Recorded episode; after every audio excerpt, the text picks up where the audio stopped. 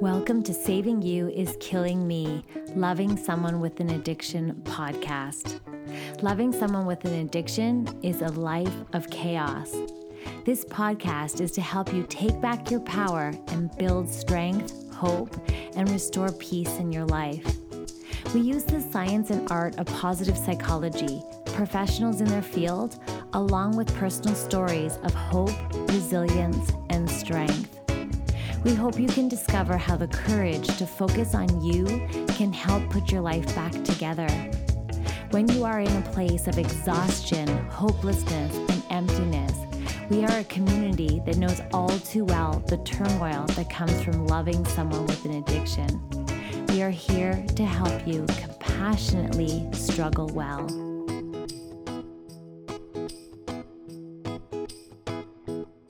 Hey there, Andrea here. I'm so excited because I have a wonderful guest on the show today. Her name is Christine, and I am so thrilled because I actually found her in our support group, and I'm so thrilled. She found us through the podcast, but um, I'm so happy to have her on the show because she spreads positivity and she just, she's always in there responding to everyone and just supporting so many people that, you know, love someone with an addiction. And um, I just am so grateful and thankful thankful for her being on the show. So I'd love to welcome you. Welcome, Christine. Thank you so much for being here. Thank you. Thanks for having me. So, can you tell us a little bit about yourself? Okay. Um, I am a mom of three grown children, and um, I'm married, and um, my oldest daughter is the is my addicted loved one.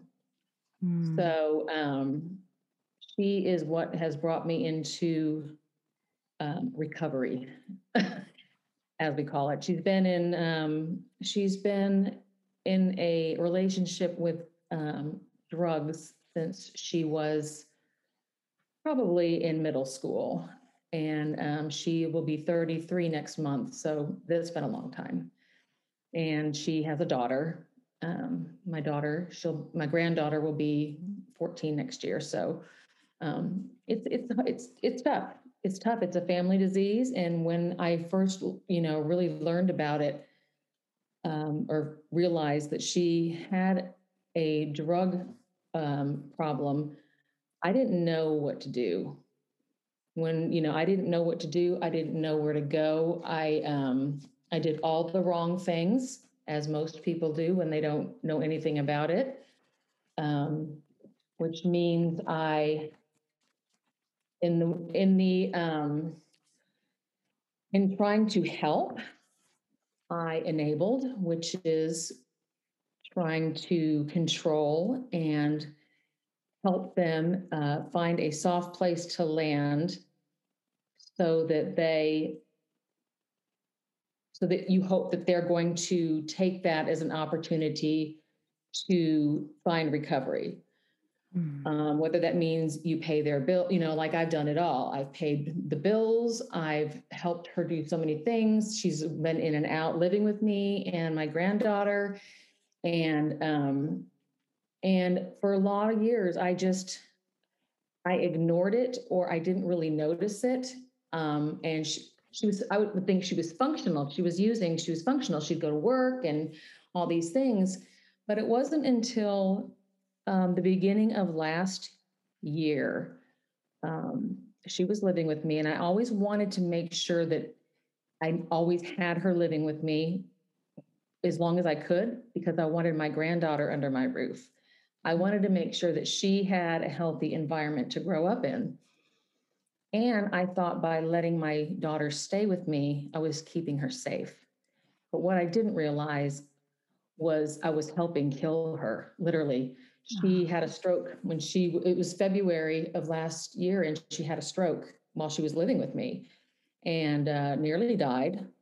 Um, she was paralyzed on her left side for about a month. She was in, so she went to rehab it's like a um, physical rehab that also does drug rehab.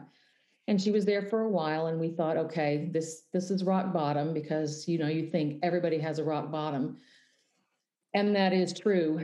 but um, you also realize that some people's rock bottom is death, and that's really, really hard to accept. And um, but I did let her move back with us, and then she moved out. I asked her. I had to ask her to leave after a couple of months because I could see the signs of going back to the people, places, and things that she was doing. You know, while she was in active use. And um, she did, she moved out and um, it just went downhill from there. And um, so now I am not in contact with her. I haven't really been in contact with her for a few months, which was very hard because when I first learned that she really had a serious problem, like her life was at risk, I joined Al Anon. I can't even tell you how I found it. I think it was a friend told me about it. And literally, that program has saved my life because it's taught me so many things. It taught me vocabulary I never had heard before. The word codependency, I didn't know what that was. And I I was very, very codependent on her. You know, they say, if you've heard that term that moms use, sometimes mothers are only as happy as their saddest child um, that was me. Like I wanted to make sure I controlled everybody, and if I could solve your problem, I was there. I could fix it all, and I tried to fix it all. And um, it that was the hardest thing. Is it it didn't matter. It didn't matter what I did. It didn't matter if I paid the bills, if I covered up, if I begged, if I pleaded, if I ignored. Um, I was I, be, I was becoming as sick as she is mm-hmm. in my own way. You know, they say that alcoholism and drug addiction is a family disease, and I could never understand. You know, I was thinking, I don't. There's nothing wrong with me. I'm yeah. not the one living in it. But what you realize is, it makes the entire family sick. You are running around trying to, you know, you're snooping, yeah. trying to find things. You're you know you're you're eavesdropping you might be fo- i never did this but there you know you could follow them you can do all kinds of things uh, trying to make their burden easier so that you think if i can make their burden easier then they won't have so much stress and that then then there won't be a problem because they won't need to use so i was very very codependent extremely codependent i had to be in control all the time and that was one of the first um, one of the first things I learned about. And I learned I was extremely codependent, and I had to figure out a way to break away from that, or it was going to kill me. Oh my gosh, so. Christine. The other thing I just want to first celebrate um, you sharing that and the fact that you were acting like any human would act any you know mother or when anyone who loves someone with an addiction it's like in the beginning that is how we we behave in such a way because we love you know these people in our lives and we would do anything for them so um, I just want to bring that up because a lot of people initially think that you know that they can change them, that they can they can, and I think that's where that expression like we're powerless over the addiction um, yes. comes in.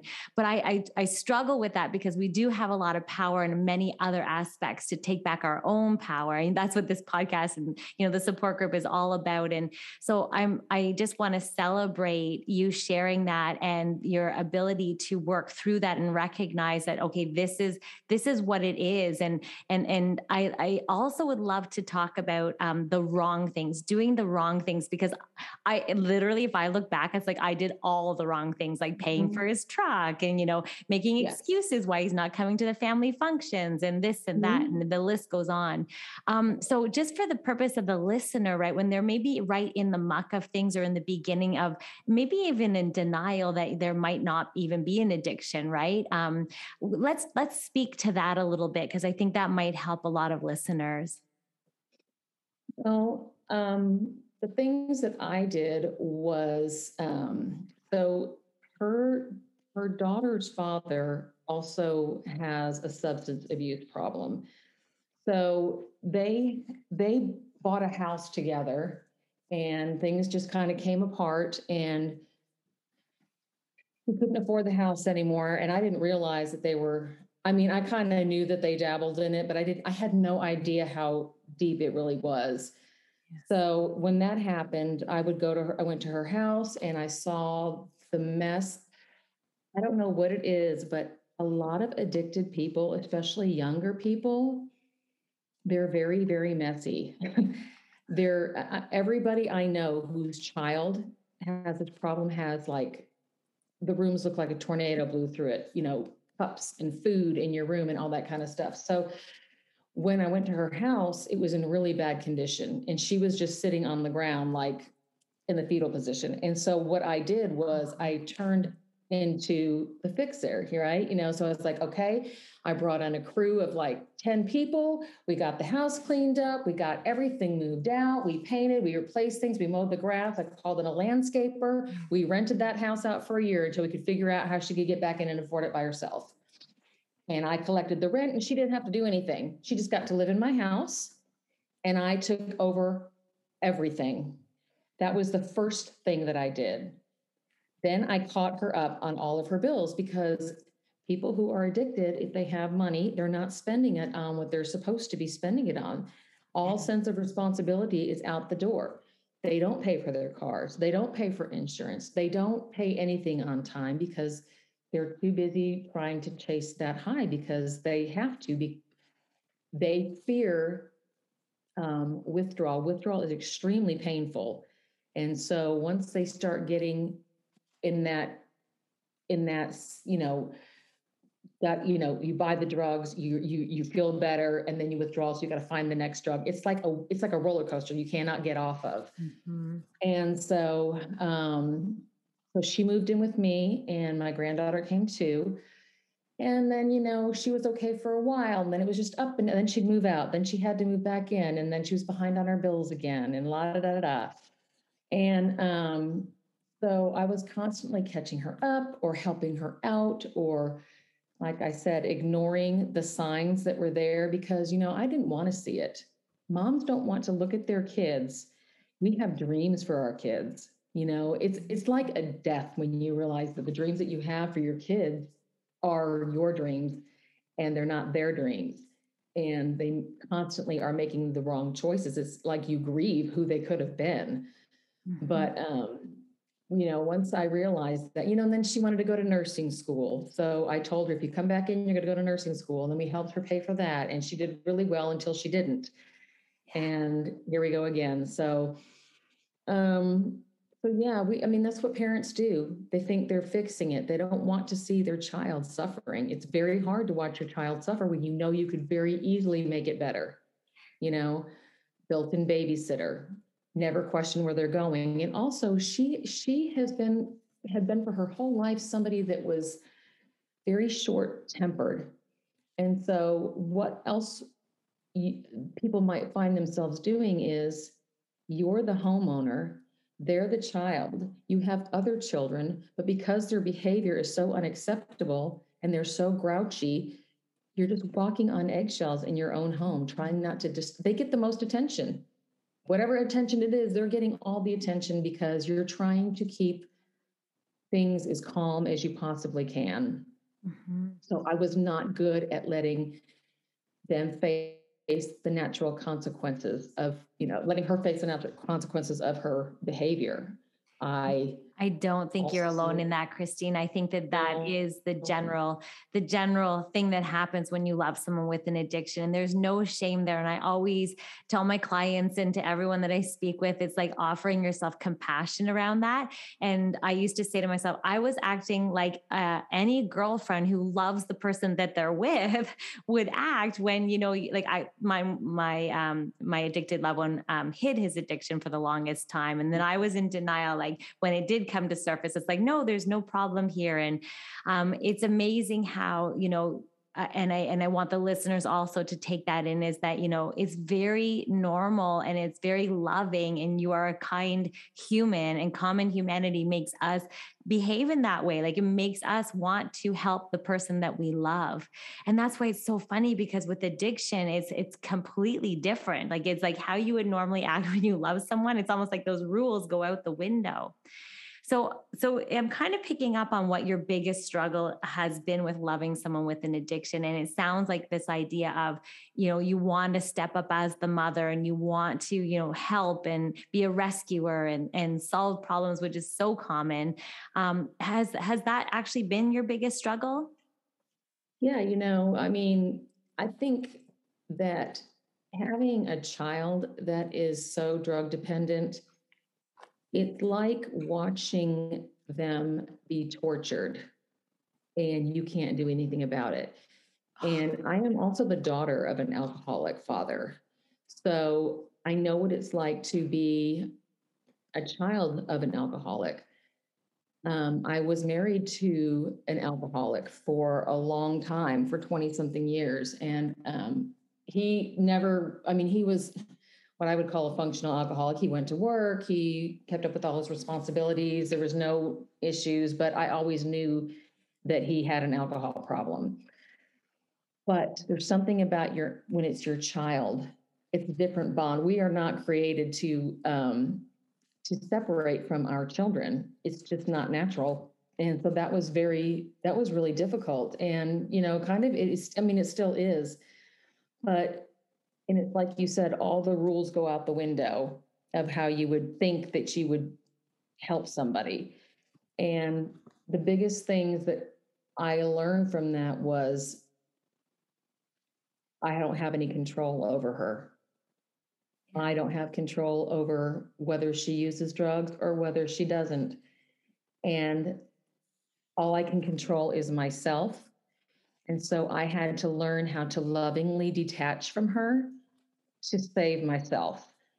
And that is really hard as a parent because you don't understand what that means. And it doesn't mean necessarily that you cut yourself off and you're not in relationship with them anymore or you just, you know, don't talk to them. Right now, that is kind of um, the situation that I have with her, but it's not because I've cut her off. It's because she's not talking to me right now which is okay because she knows that I know the deal.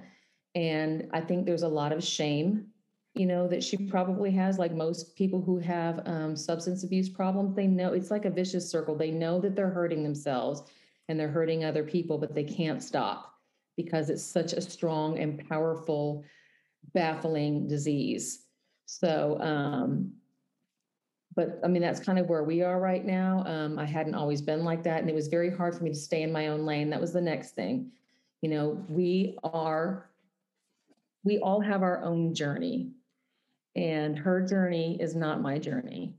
Mm. And I have to live my best life, as cliche as that sounds, and then give her the dignity as an adult to make her own choices as well even when I don't like her choices. Yeah. So um, staying out of her business was really, really hard for me. Mm-hmm. Um, but it was crucial. It's crucial to her um, recovery, letting her suffer her own consequences, even though it hurts me so much because, you know, just nobody wants to think that their child will end up homeless or you think you'll never allow that. You know, my child will never be homeless. I will never allow that to happen. Um, uh, you know, I, I'll make sure she never goes to jail. You know, now she hasn't been in jail that I know of, but um, you know, if that was something that would happen, I'd be the first one to bail her out.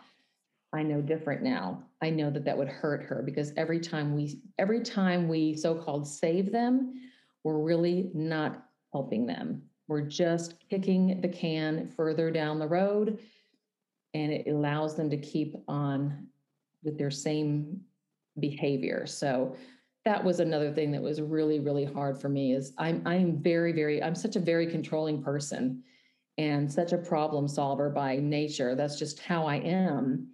Mm-hmm. And when you realize that you can't, you can't, this is something you cannot fix. I mean, if you're a mom or a dad and you have kids that you're having issues with with substance abuse or alcohol, you know, don't beat yourself up. It is not your fault. And that's the one thing I learned. This is not my fault. I can't control it. I didn't cause it. I cannot cure it. Yeah. And then the other thing is, is accepting or believing in a higher power.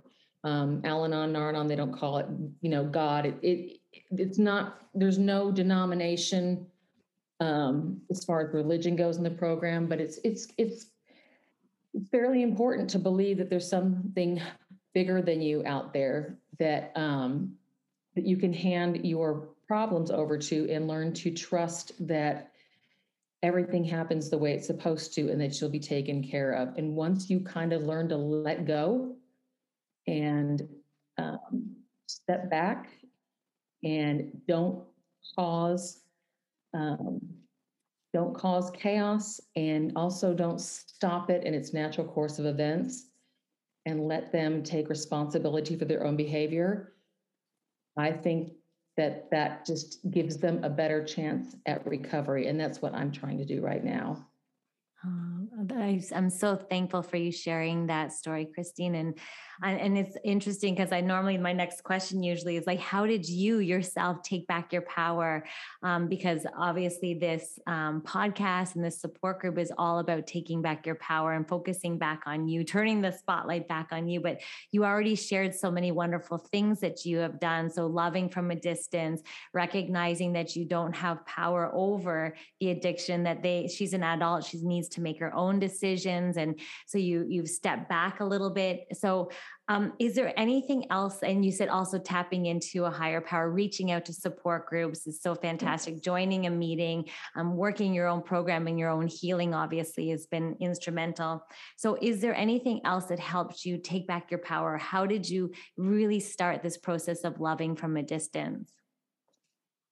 Um, I think that all of the podcasts that I listen to, um, I, all of the reading that I do, I mean, I just tooled up. I, I had to get some tools in my tool belt to be able to deal with whatever was coming down the pipe because I didn't know. It is a life. Um, it's like being on a roller coaster. You just don't know what the next when, what the next thing's going to be, and so you just have to learn to like meditation is big for me. I meditate a lot. Um, I'm much more peaceful than I've ever been before. And I've just learned to just accept the fact that life is not always easy. It's not easy for us. It's not going to be easy for our kids. And that bad things happen. Bad things do happen. You can't stop it. And, you know, if it's out of your control, you just have to learn to live life on life's terms and just handle everything as it comes and to have faith that you are exactly where you're supposed to be at this time. And it's, I just think that we're all here to learn a lesson. Um, we're all here. My belief is um, we're here.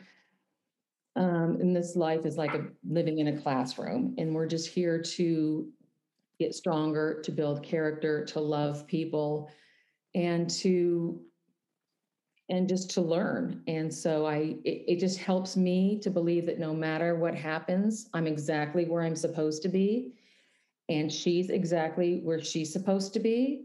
I don't understand her journey. It is not mine. I can't control it. And that, you know, again, that's very, very hard when it's your child. I don't care how old they are. But, um, and learning that I, learning that my life is important. I'm important too. Yes. Um, living my life and taking control of my life and realizing I have my own life to live. I can't live anybody else's life and they don't want me to live their life. You know, she doesn't want me breathing down her neck, even though I'm saying things that she needs to hear. She can't hear it anyway. So um, she's not ready. It falls on deaf ears. And so I have to learn to spend my time uh, working on myself and figuring out what I want in this life and creating, you know, my own life and learning how to get out of my head when things are hard.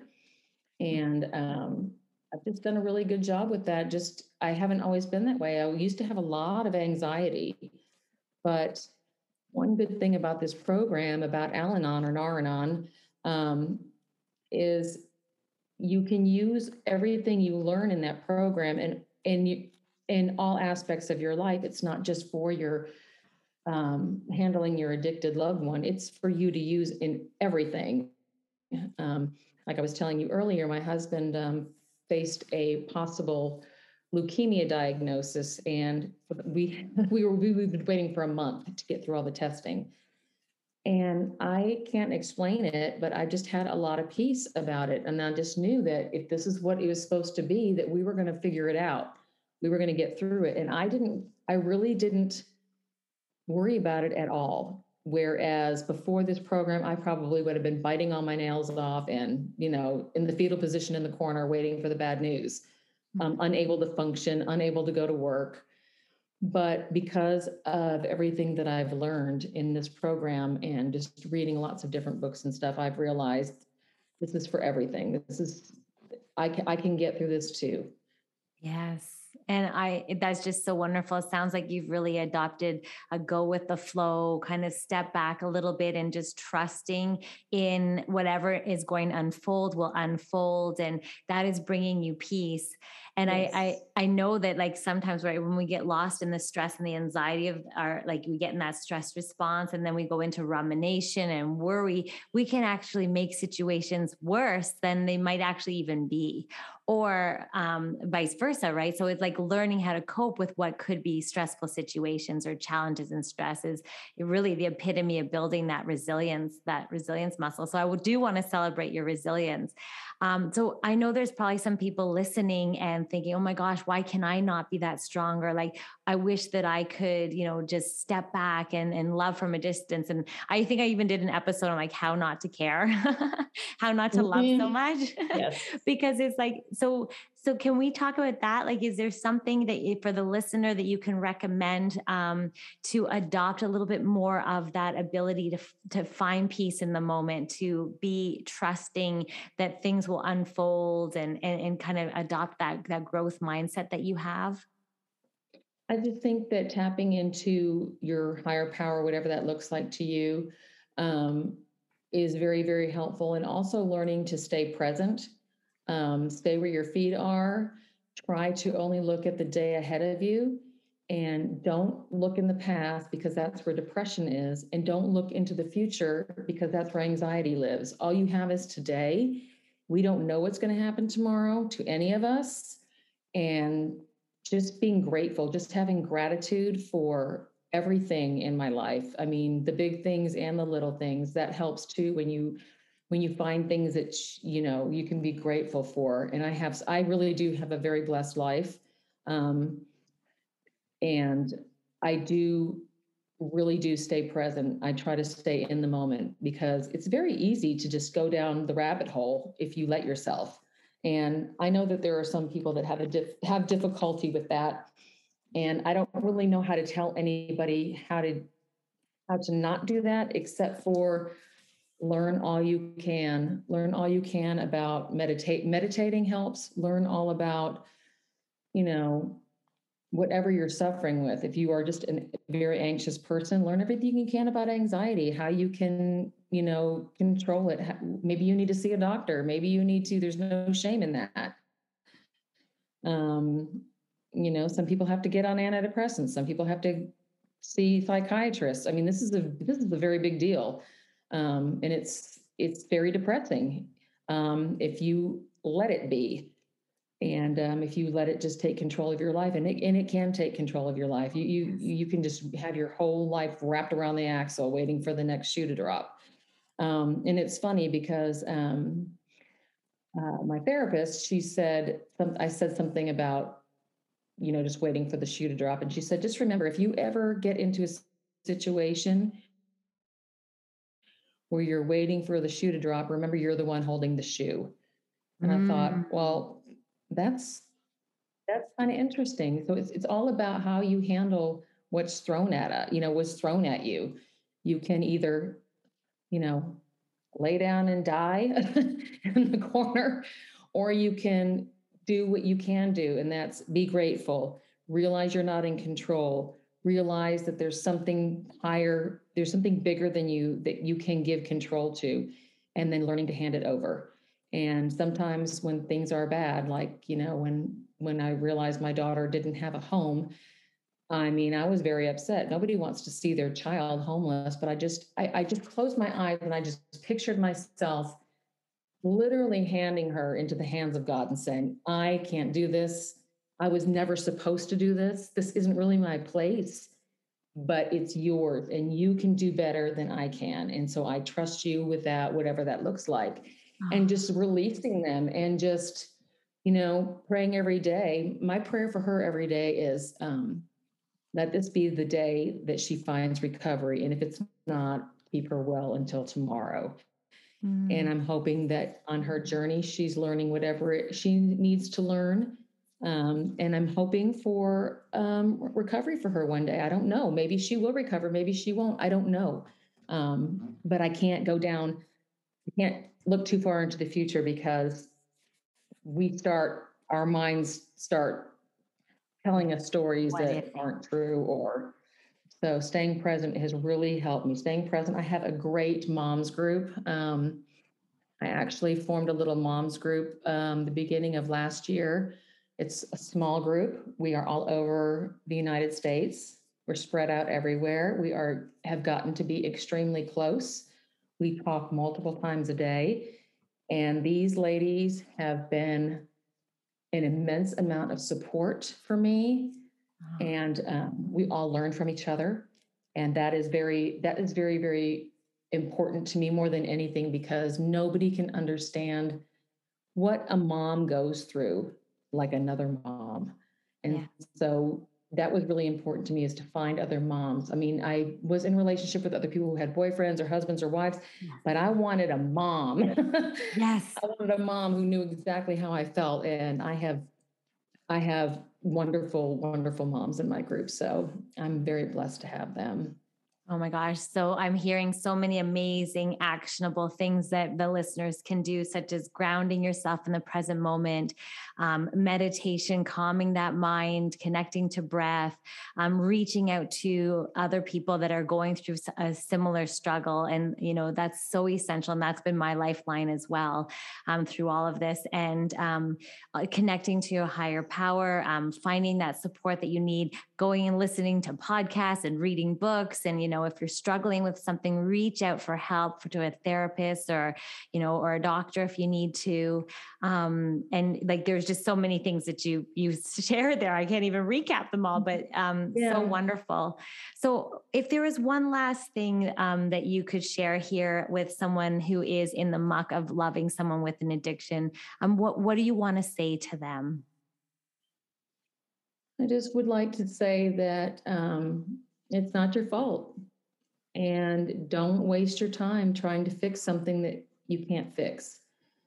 Uh, it's possible to stay in relationships with people who are addicted or are, you know, have an alcohol problem.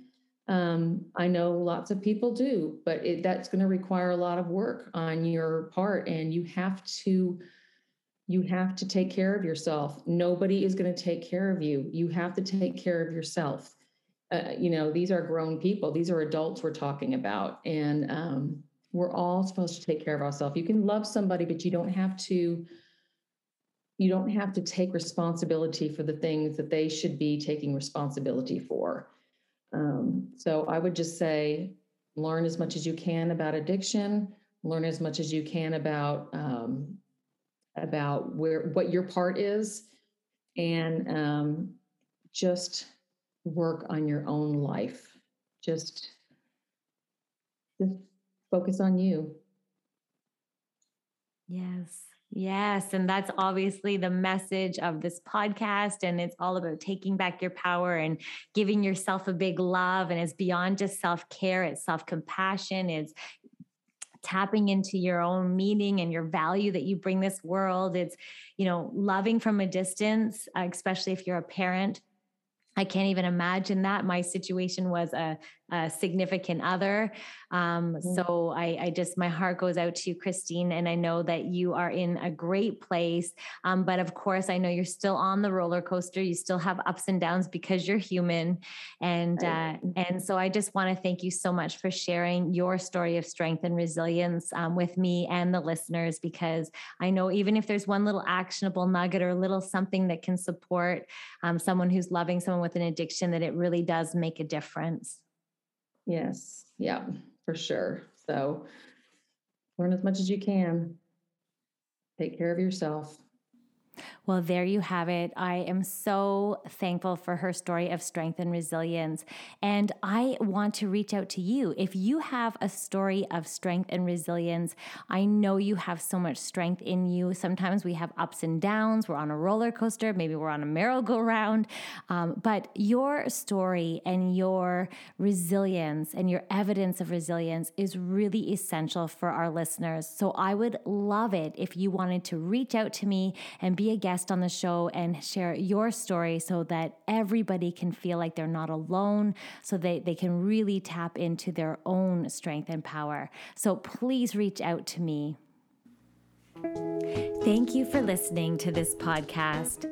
If you want additional support, you can head on over to my website at andreaseydel.com where we have a wonderful, supportive, compassionate community. We also have a private Facebook group and Instagram feed called Saving You is Killing Me Loving Someone with an Addiction. Be sure to subscribe here so you get the latest episodes. And of course, share this with your community and your support groups or anyone going through this struggle so that we can all work together to take back our lives and restore joy. Thank you so much for joining me, not only today, but also week after week. I'm so grateful that I get to show up for you and share these episodes every single week so that we can go on this journey together. Until next week, sending hugs.